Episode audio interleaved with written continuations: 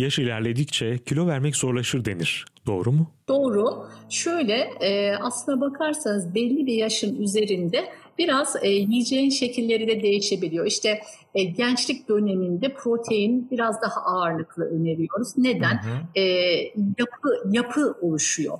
Yani bir büyüme, bir gelişme, bir yapılanma olayı var. Ama yetişkin çağından sonra artık o yapılanma bittiği için biz birazcık daha böyle işte e, gençlere 3 birim protein, 1 e, birim sebze diyebiliyorsak belli bir yaştan sonra 3 e, birim e, sebze, sebze belli bir yaşın üzerine e, protein bir birim diyebiliyoruz mesela.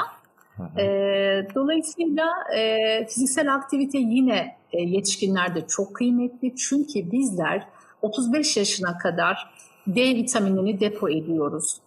E, bunu belli bir süre sonra artık kullanmaya başlıyoruz. Dolayısıyla kemiğimize ne kadar güç verirsek o kadar kemikleşme sağlayacağız.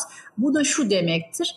E, ne kadar yürüdük, ne kadar koştuk, ağırlık verdik kemiğimize. Kemiğe bir kemiğe uyarı verdiğimizde kemik yeniden kemikleşecektir. Böyle düşünün kabaca hani bu şekilde anlatmaya çalışayım. Hmm. Dolayısıyla fiziksel aktivite çok önemli.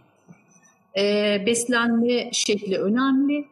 E, biraz e, daha az yemek e, belli bir yaştan sonra tabii yemeğin miktarı çünkü onu yakmanız da gerekiyor. Yediğin, yediğimiz besini yakmamız da gerekiyor. Dolayısıyla belli bir yaşın üzerinde biraz daha yeme şeklimiz, yeme çeşitlilerimiz değiştiği gibi fiziksel aktivite yine her zamanki gibi çok önemli kastan kaybetmememiz için.